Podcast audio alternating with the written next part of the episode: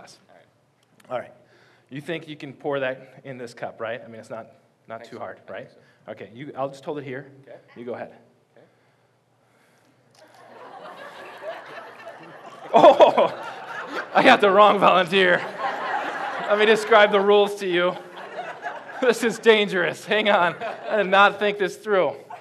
You have more water than I do. All right, let's try again. Let's try again. All right. I'll go like you're supposed to. That's good. That's good. So, was that harder or easier the second time? Much easier. Much easier. Why? Uh, because you were consistent. I, I was consistent. I wasn't moving all over the place. right. Pretty basic, right? Pretty basic. No, that's good. I'm, give Just a hand. Thanks for that. Simple demonstration this morning. Yeah, yeah. Simple demonstration. But I think effective for what we want to talk about today. What I want to talk about, you get to listen. See, there's nothing wrong with moving. There is something wrong with never standing still. There's nothing wrong with moving, but there is something wrong with never standing still. A couple of summers ago, I got invited by Angela's aunt and uncle, John and Ruth, to go to their lake house, Lake Minolta. I think that's the name of it, Lake Minolta. And we- and we got out to the lake, and you know we were excited. My kids um, are deathly, though, afraid of water. Um, well, not water; they love the pool, uh, but like open water, dark water, right? They have like this fear. I don't know why. Could be that we watched Jeremy Wade's River Monsters. I don't know if that had anything to do with it. I mean, I did that because I'm an awesome dad. That's what we do. Scared the living daylights out of my oldest Dylan, though. He was just like, Dad, are there, are there river monsters in there? Giant fish that can like eat me up? I was like, oh man, we gotta go watch more episodes of this. Uh, no, not really. But somehow that passed on to almost all my kids. And they, you know, they had the life vests on. They were ready to go. They would swim in the shallows. They'd go out on the boat. That was fine. But I couldn't get them to go on the jet ski with me, the Sea-Doo. It was a, a three-person Sea-Doo, red and white. I don't know why that's important, but I want you to picture it. This red and white and black Sea-Doo seats a, a, a, a bunch of people. Uh, I sat down with Angela's Uncle John, and he started talking to me about it. And he's like, "Man, this thing's got this RPMs, it's got kind of this horsepower, and it can go this fast." And he's just, I go, "Did you buy it to talk about it, or did you buy it to ride it?" Like he knew all this stuff. He's like, "No, no, you got to go out there and ride it." So I'm out there riding. I love, I love that kind of stuff. Uh, you know, I got out there, the first time I go out there, I turned it into sport mode, and the thing got up to like 70 miles per hour or something he said it could go, and it's just flying across the water. And then I switch it back, and I'm trying to find boats to like jump over and go around, and the kids are like, is dad gonna be okay out there? Is he okay? They just see me out in the distance. I'd come up and, you know, do that turn, so the water would just, and they're like, yeah. And I was like, come on, it's your turn. And they're like, no. I take them out one at a time. You know, one of them finally got on. They're like, okay, Dad, just go slow. And they're just, just clinging to me, holding on tight. We just go in a little circle, you know, and I'd go a little faster. No, no, no, no, no, no, no, Dad, go back. So I'd go back and drop them off. And, and, and a few of them just wouldn't go, though. I think it was Evan. He was just like, I'm not going to go on that big, scary machine. He was like, well, what if our whole family goes? Like, what if we all get on this thing? It could hold you guys. Okay, let's, let's try it. And they, they all agreed that we can all go on there. We'll just go slow. We'll take it slow. So I'm in the front. I have Evan in front of me. And then it was Dylan and Nora and then Angela. And I mean, it's a, it's a three seater. There's five of us. We're good parents. And so we're, we get on, we get on the, the Sea-Doo and we're just going slow. And they're doing great. They're like, oh, yeah, Dad, this is fun. And then I just started doing some figure eights, big figure eights, real wide figure eights. Just going in first gear, got my hand on the throttle, just, just going around. It's going great. We start hitting a couple waves and like, whoa, and it's splashing up, and it's, oh, we're all getting wet. Yay, yay. Go out a little further. Go out a little further. They don't really notice I'm going out a little further. They're having fun. Well, something happened on one of the turns in the figure eight. I, it wasn't intentional. I, I, it was not intentional. I, uh, suddenly, uh, we're coming down, and one of the waves hits, and we start just leaning, leaning, leaning. And, the way that the Sea-Doo works, there's a little throttle on the right-hand side for your index finger where you hold it, and that gives the gas. But it's a, like a smart electronic thing, so it does. It's only in the gear that it's going to go in, but it's going to go as fast in that gear as it can if you got the throttle all the way down. Well, they're hanging out in the back, and I'm starting to feel this pull. Well, and of course, they're deathly afraid of ending in the water. And so uh, Angela's in the back trying to hang on to the seat and hang on to the kids. And, and Nora and Dylan are trying to hang on to me and hang on to each other, and I'm trying to hang on to Evan in front of me while I'm holding this thing, and it's all pulling, pulling, pulling. And as it pulls, the throttle is staying down because I can't let go of the throttle and it's turning this way. And here we go, and it's just, and it just goes. And I grab Evan to pull him off because I don't want him to ride the thing alone. and so we end up splashing into the water. And Angela actually has never been so calm. She's usually the one to be like, oh my goodness, but she just knows, like the kids are about to freak out. And she's like, it's okay, it's okay, this happens. This is fun. This is, this is what we do. This is why we came out here. And the kids are all just, woo, you know, they're just dying. Dylan's looking down below the water, he's swimming back. And to try to get five people back on a three person sea doo in the middle of the lake, and they were like, Dad, did you break it? Is it broken? You know, uh, is it, what is going to happen? Is somebody going to come get us? They're asking like a million questions. But we got back on, we met back in, and later on I said, You guys want to go back out? so hoping, hoping this is the year they get back out. They might. See, that's what happens, I think, to us too. We sense that we're supposed to hit the brakes. We want to slow down. But instead, somehow we end up hitting the gas. Eh, eh, we know we're supposed to let go, but somehow we're clinging tighter. We're no we want to slow, but we, we go. Now, some of that I think is just part of what's driving our culture right now. Some of the stuff we've been talking about. There's this like hustle culture. You guys know the hustle culture that's out there?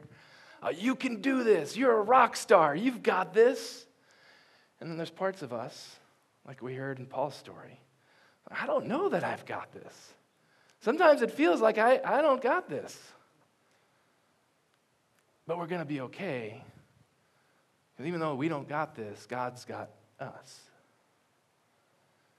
Psalm 46:10 says, "Be still and know that I am God." I think sometimes what happens is we keep moving and we end up trying to be God. Just keep moving and try to be God. The story of Esther helps us out in this. Remember last night, Esther has the wake up moment. Okay, maybe things need to change. Things need to happen. Here's how it goes for Esther, chapter 4. The famous line comes Who knows that you've been made for such a time as this? And she wakes up. She says this Then Esther told them to reply to Mordecai Go back home Take care of yourselves. I'm going to run off and go talk to the king. I got a plan. I'm going to make this happen. Things are going to change. I, am going to make sure I got my political and my power stuff. I'm going to get a group of people. We're going to sign a petition. We're going to change everything. We'll go march in the streets. That's not what happens. Go gather all the Jews to be found in Susa and hold a fast on my behalf. And do not eat or drink for three days, night or day. I and my young women will go and fast as you do. Then I will go to the king, though it's against the law. And if I perish, I perish. She doesn't go running more, she doesn't hit the gas. She takes time to slow down, to be still, and know God. Now, remember, God's not talked about by name at all in the book, but somehow she's going to pray and fast. And she's Jewish. She's a person connected to the covenant of God's people. And so she prays and she fasts. It's interesting how it happens when you pray and fast. I mean, the prayer part, I think we get that. The fast part, sometimes, it's interesting it's called fast. It's such a weird word because you're not doing something, and they call it fast. I'm, I didn't look into the word study on that, but she starts to push back and starve those indulgences that we talked about yesterday. She gives no uh, strength to, to those things anymore. They, they're not leveraged in her life. It's not about the power that she might be connected to those pleasures that she had for, for days and days and days, that any time she could just say, I want some grapes, I want some good steak, I want some more of that bacon over there. She says, No, I'm not going to partake in any of that. So she pushes back, she starves those indulgences. And what happens when you starve indulgences is you also start to die to yourself. She says, No, I'm, I'm going to not use my strength, not use my abilities, not use all the things that I would normally go and run with. Although those things will come into play, she first says, I'm going to come see what God has to do.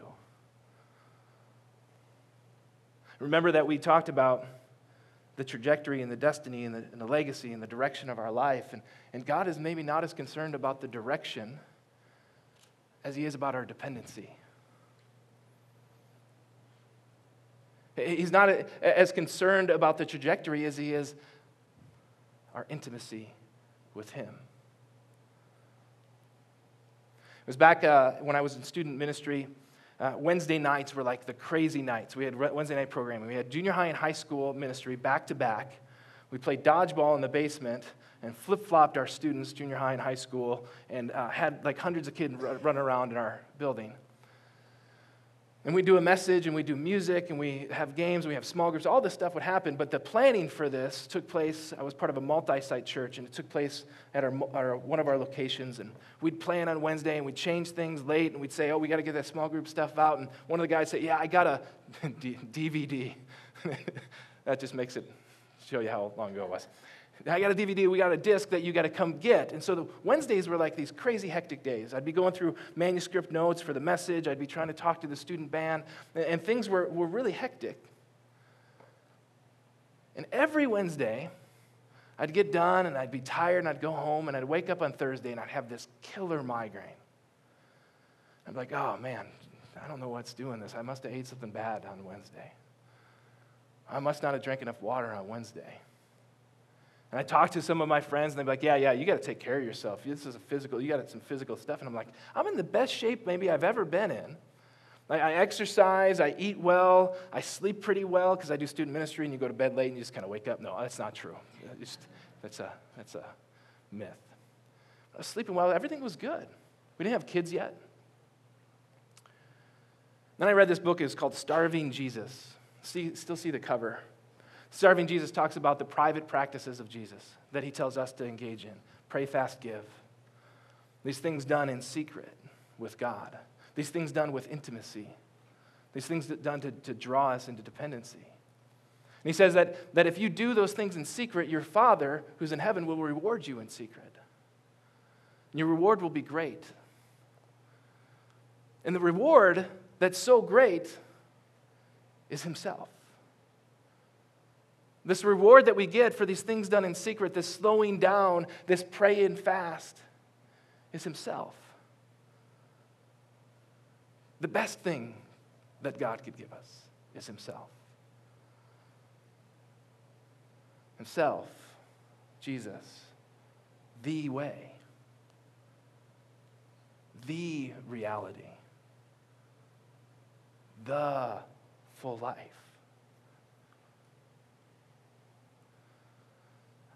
This morning I woke up with this, this story in my head. Wasn't sure if I'd talk about it, but I got time. So, a couple years uh, ago, I was at this ranch uh, of a friend of ours in Texas. They, they moved to Texas, got this ranch, and started having goats and horses and all these things. And they were having fun. We had eggs every day, they were freshly picked. And, and Connie, the, the, the woman, uh, the wife of this, this couple, was like, Hey, I want to do this thing with you. It may seem a little strange, but don't worry, it's going to be good. It's always a weird thing to start off with. She's like, there's this thing with horses. They just seem to pick up on what's happening with you emotionally and spiritually. Like, they, they just kind of pick up on your vibe. And she says, I want to do this thing with you. You're going to get in the ring with a horse, you know, the training ring, a wild steed. No, uh, this horse, she, Anyway, so you get in this thing with this horse, and, and you're going to stand in the middle. I'm going to tell you how to direct the horse. Now, I didn't. I grew up outside Chicago. I've never been around. I think I rode a horse once, and I just felt like I looked so ridiculous and trying to hang on. I was like, this horse is too small. I'm pretty sure it's going to die. It's not. I can't do this. So I'm in, I'm in this ring, and she's like, okay, so here's. I'm just going to tell you what to do, and then we're going to talk about it afterwards. Oh, okay. So I get in there, and she goes, okay, you got this this thing in your hand. I, clearly, I don't remember what these things are called, but I have this thing in my hand. It's like yeah, what's it called? Lead rope. Lead rope. I had my lead rope. And she said, You know, you do this, and the horse is going to do this, you do this, the horse is going to do that. And she's, she's explaining what to do. And she's like, Just get the horse kind of doing its thing around, and it's going to start to respond to you. And when it's really responding to you, it's going to come up. You'll stop, and you'll turn your back, and it'll come up to you. Okay, that sounds good. So I'm doing this thing, and, and, and she goes, uh, this, this horse doesn't always respond well. So it might take a little while. Okay, so I get in there, and the horse is running around, running around, running around. And she's like, You're going to see its lips do this thing, and you're going to know it's kind of connected with you. And okay, okay. So, see the thing, and okay, lead rope, lead rope. Got my lead rope. Raise my hand. The horse takes off. Put my hand down. The horse stops. Runs the other way. Hand up, hand down, hand up. This horse is just everything I, every move I make, it's just running and running. And she's on the side, like, what is going on? She goes, okay, try not to lift it so high or so low, like just slow it down a little bit. And I'm just barely moving this thing. And every time I move it, this horse is boom, boom, boom, moving. She, she's just kind of on the side going, okay. She goes, okay, now, now turn. So I turn, turn my back, and the horse comes up and comes up and comes up, and she goes, when it, don't, don't move and don't look at it until it touches you. Comes up. Doesn't touch me. She goes, Don't move. Still not touching me. It's like right here, and it's going like this. Still not touching me. She goes, Don't move, don't move. She goes, Let's start again. Turn around and get it moving again. Okay, do it again, do it again. Whole thing happens again, comes up again. Same kind of deal. Comes up, comes up. It's like breathing. right in my ear. I'm like, did it touch me? She goes, I don't think so. Finally, it just, I mean, so, so slightly just touches me. Finally, I turn around and make connection with this horse, and she's like, I, that, I've never seen that happen before. Awesome. and she goes on to explain it to me. And I won't give the whole explanation of the whole thing, but I'll say what happened this morning to me. Sometimes, Jake, you're so desperate to run after what God wants you to do that you take off running when all He wanted was to be close.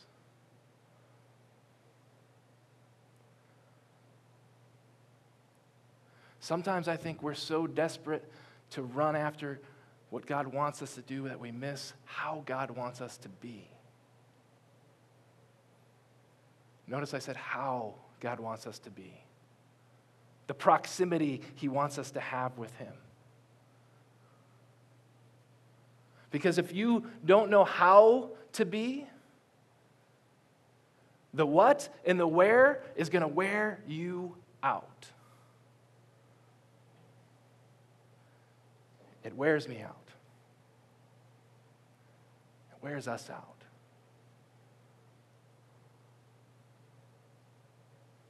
There's nothing wrong with always moving. Excuse me, there's nothing wrong with moving. There's something wrong with never standing still. Will you pray with me?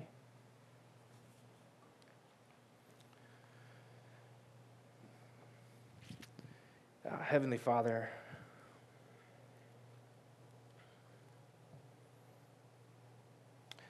it's hard to slow down.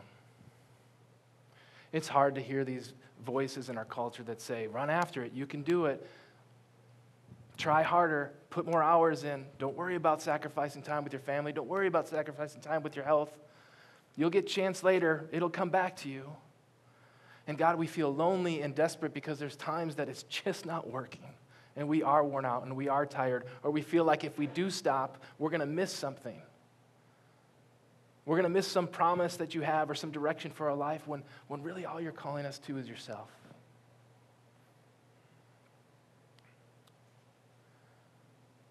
God, Esther, she fasted for three days, and I don't think there's coincidence in your scripture because you're a God of great intentionality. Three days of being willing to die to self God, we know that you're a God of bringing new life. And that when we're willing to die and let things be put to death, you have a habit of resurrecting. So, God, we ask for resurrection in our lives, not because of our power, but because of your power. We pray this in Christ's name. Amen.